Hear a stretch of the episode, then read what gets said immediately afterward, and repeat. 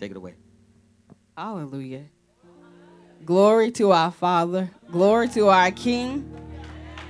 We are at the Lord's table and we are here to celebrate communion. We are here to celebrate Him dying on the cross or Him being beaten and smitten on our behalf. Where there's a celebration, there's joy, there's excitement.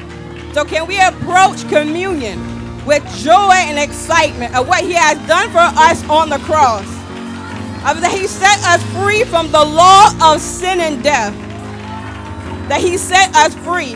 That He died on the cross for our sins for the remission of our sins. We should have joy where there is a celebration, there is excitement, there's joy. How are we going to approach communion? Who the Son sets free is free indeed. We give you the glory, Father. We give you the honor. We are here at the Lord's table. What do you need? We are here at the Lord's table. Come and sup with me. Come and sup with me. Glory to God. You all may be seated. I just want to make sure that we approach communion properly, have the proper understanding, the outlook on communion. We're here going to talk about eating and drinking unworthily. Eating and drinking unworthily. Communion. It's not an obligation, it's not a ritual, but it's a celebration of our relationship with our Lord, our Savior, Jesus Christ. Where is our excitement, body of Christ? Can we picture him being nailed to the cross, being beaten? The thorn on his forehead, the hot sun beeping on his skin. Can we see the trickle of the blood coming down? Can we see him being nailed to the cross? Can you picture that? Can you picture him being nailed to the cross? Can you picture him being beaten, smitten? Him not getting up. Him not getting up. Can we picture the cross? Can that make a permanent imprint on our hearts and our minds? The nails being driven in his hand, his hands quivering. Can you see it? Can that be on our hearts and our minds today? So eat and drink. Matthew chapter 26, verse 26 to 28. Now, as they were eating, Jesus took bread, and after blessing it, he broke it and gave it to the disciples. He said, Take. I'm going to stop here. Take. He gave up. Voluntarily, he gave up. Take, eat, this is my body. And when you have taken a cup and given thanks, he gave it to them, saying, Drink from it, all of you. This key words take, all. For this is my blood of the new and better covenant, which ratifies and ratifies the agreement and is being poured out for many for the forgiveness of sins. This is how we receive forgiveness of our sins, because Christ died on the cross for us. He offered himself voluntarily as a victim, undergoing death, showed it forth by the broken bread and the poured out wine. This is how we remember what Jesus did for us. We eat the bread. We should remember how Jesus was broken, pierced, beaten with stripes for our redemption, our freedom. As we drink the cup, we should remember that his blood was poured out on Calvary for all of us, for the whole entire world. worthily. It's not about our value, but how we approach communion. First, First Corinthians 11, chapter 27, through, verse 27 through 30. So then whoever eats the bread or drinks the cup of the Lord in a way that is unworthy of him will be guilty of profaning and sinning against the body and the blood of the Lord. But a person must prayerfully examine himself and his relationship to Christ. Only when he has done so shall he eat and drink the bread of the cup. For anyone who eats and drinks without solemn reverence and a heartfelt gratitude for the sacrifice of Christ eats and drinks judgment on himself if he does not recognize the body of Christ. That careless or unworthy participation is the reason why many of us are weak and sick in our body, and a number are asleep. unworthily. Not speaking of being worthy or unworthy of value, but in an improper, careless manner, absent of Christ, of Christian love or spirit of service to one another, self centered, without a desire to depart from sin. So here, Paul is really talking to the Corinthians, the church, supposed to be Christians. At this time, they were having a, they were celebrating Passover. They observed the meal, but there was division. You had the rich running in, gathering all the food, leaving the poor aside. There was gluttony, there was drunkenness, class distinctions, party spirit. Despite being converted, some neither love God or their brethren. Neither love God or the person that you sit next to. So Paul said, wait, wait, before we approach the Lord's table. And what what is that wait? That I was talking to my husband, this just blew my mind. What was Paul saying when he said wait? He said, wait until you can let the love of Christ fill your hearts for each other. From everyone in this room. Do we have love for each other? I'm talking from the front of the church to the back of the church. He said, let the love of Christ fill your heart. This is communion. We should have love for God and each other, the sacrifice. He said, wait before we approach the Lord's table.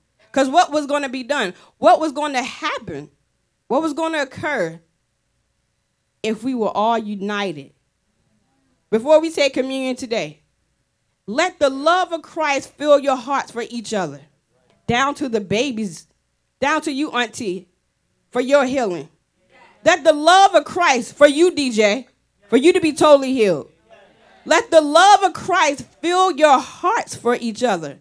This is about our love for God, our love for each other, and servitude, because that's really what love is. Love. Let the love of Christ fill your hearts. He said, wait, pause, think.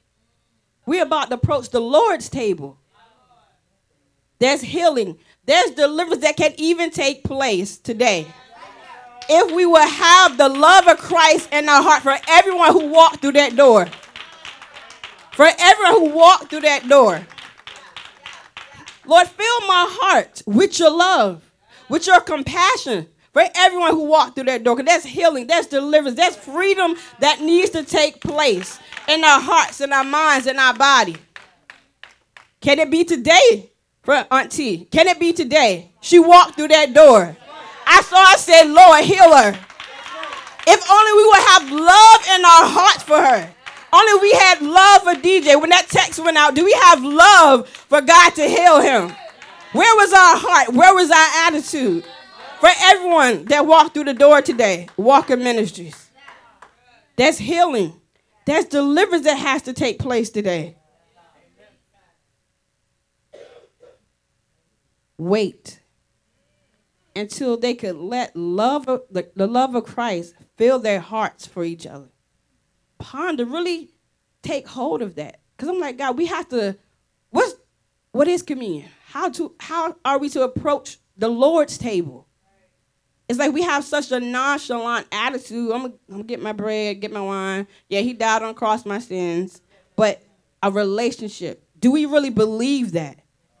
And are we operate in that deep love and compassion that drove him to the cross and allowed him to stay there?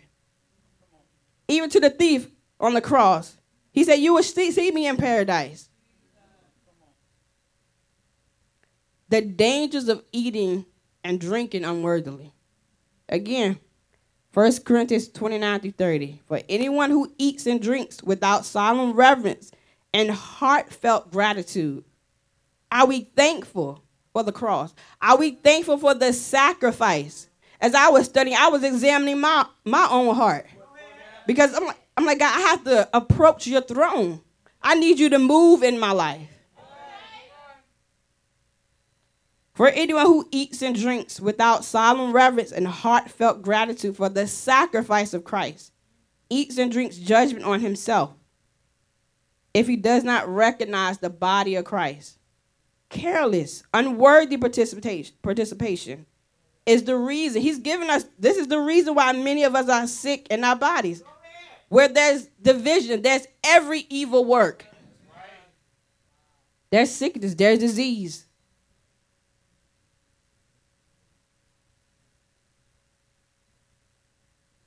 Can't we can't miss serve. Jesus came to serve the whole entire world. Are we willing to serve each other? What is serve? Serve is to help, the lowliness of heart and mind, seeking to build one, one another up in humility and love. Matthew chapter 20, verse 28. Just as the Son of Man did not come to be served, but to serve and to give his life as a ransom for many, paying the price to set them free from the penalty of sin. Are we willing to serve each other today? Are we willing to serve the world? Are we willing to love? Because I can't serve without love. What, are, what is the need of the person sitting beside you today?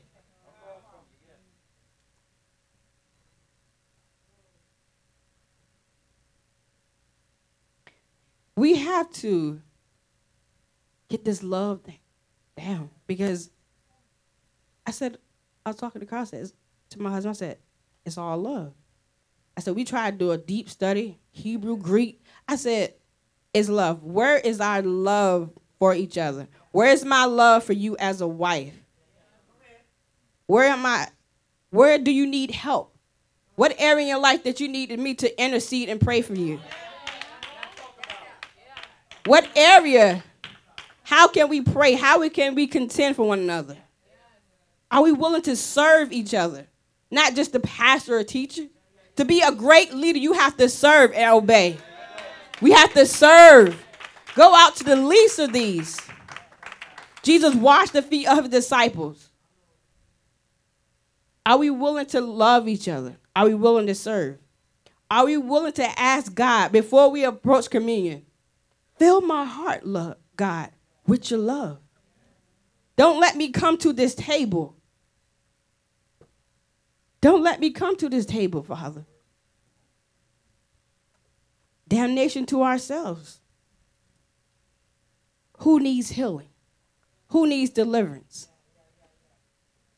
This is the Lord's table. This is communion where we come together unified with the meal the bread and wine, a celebration of our Lord Savior Jesus Christ, that He died on the cross for our sins. The reality that He died on the cross for our sins. That this is not a story of old, but this is the reality that Jesus Christ, the Messiah, the Lord of Lords, the King of Kings, that He died on the cross for our sins so we can be free. So we can be free from the law of sin of death, from depression, oppression, suicide, from our own thoughts, from fear, from anxiety, from sexual vice, from sexual immorality. This is the price that the Lord paid. He said, Partake of this freedom. Partake of this freedom today. Who the Lord sets free is free indeed. But He said, Come to my table properly. Approach my table with love as you're coming up. God, who needs healing? Who needs deliverance? Who needs a breakthrough? I'm approaching the Lord's table today.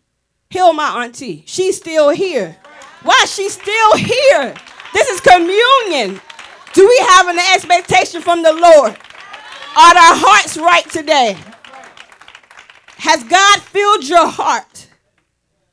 Where's the barometer of love in your heart? Is it low? Is it high today? Healing and deliverance should take place at communion. This is the Lord's table. There should be miracles. There should be signs and wonders breaking out at the Lord's table. He said, but approach, approach my, approach my table. Uh, when you have the bread and wine, bring healing, Father. Bring deliverance. Bring freedom today. We are at the Lord's table. We are at the Lord's table. We got to remember, Father, the cost and the price you pray you paid for our sins. That you died on the cross for me. Because I'm going to bring this home because a lot of us have forgotten the cross.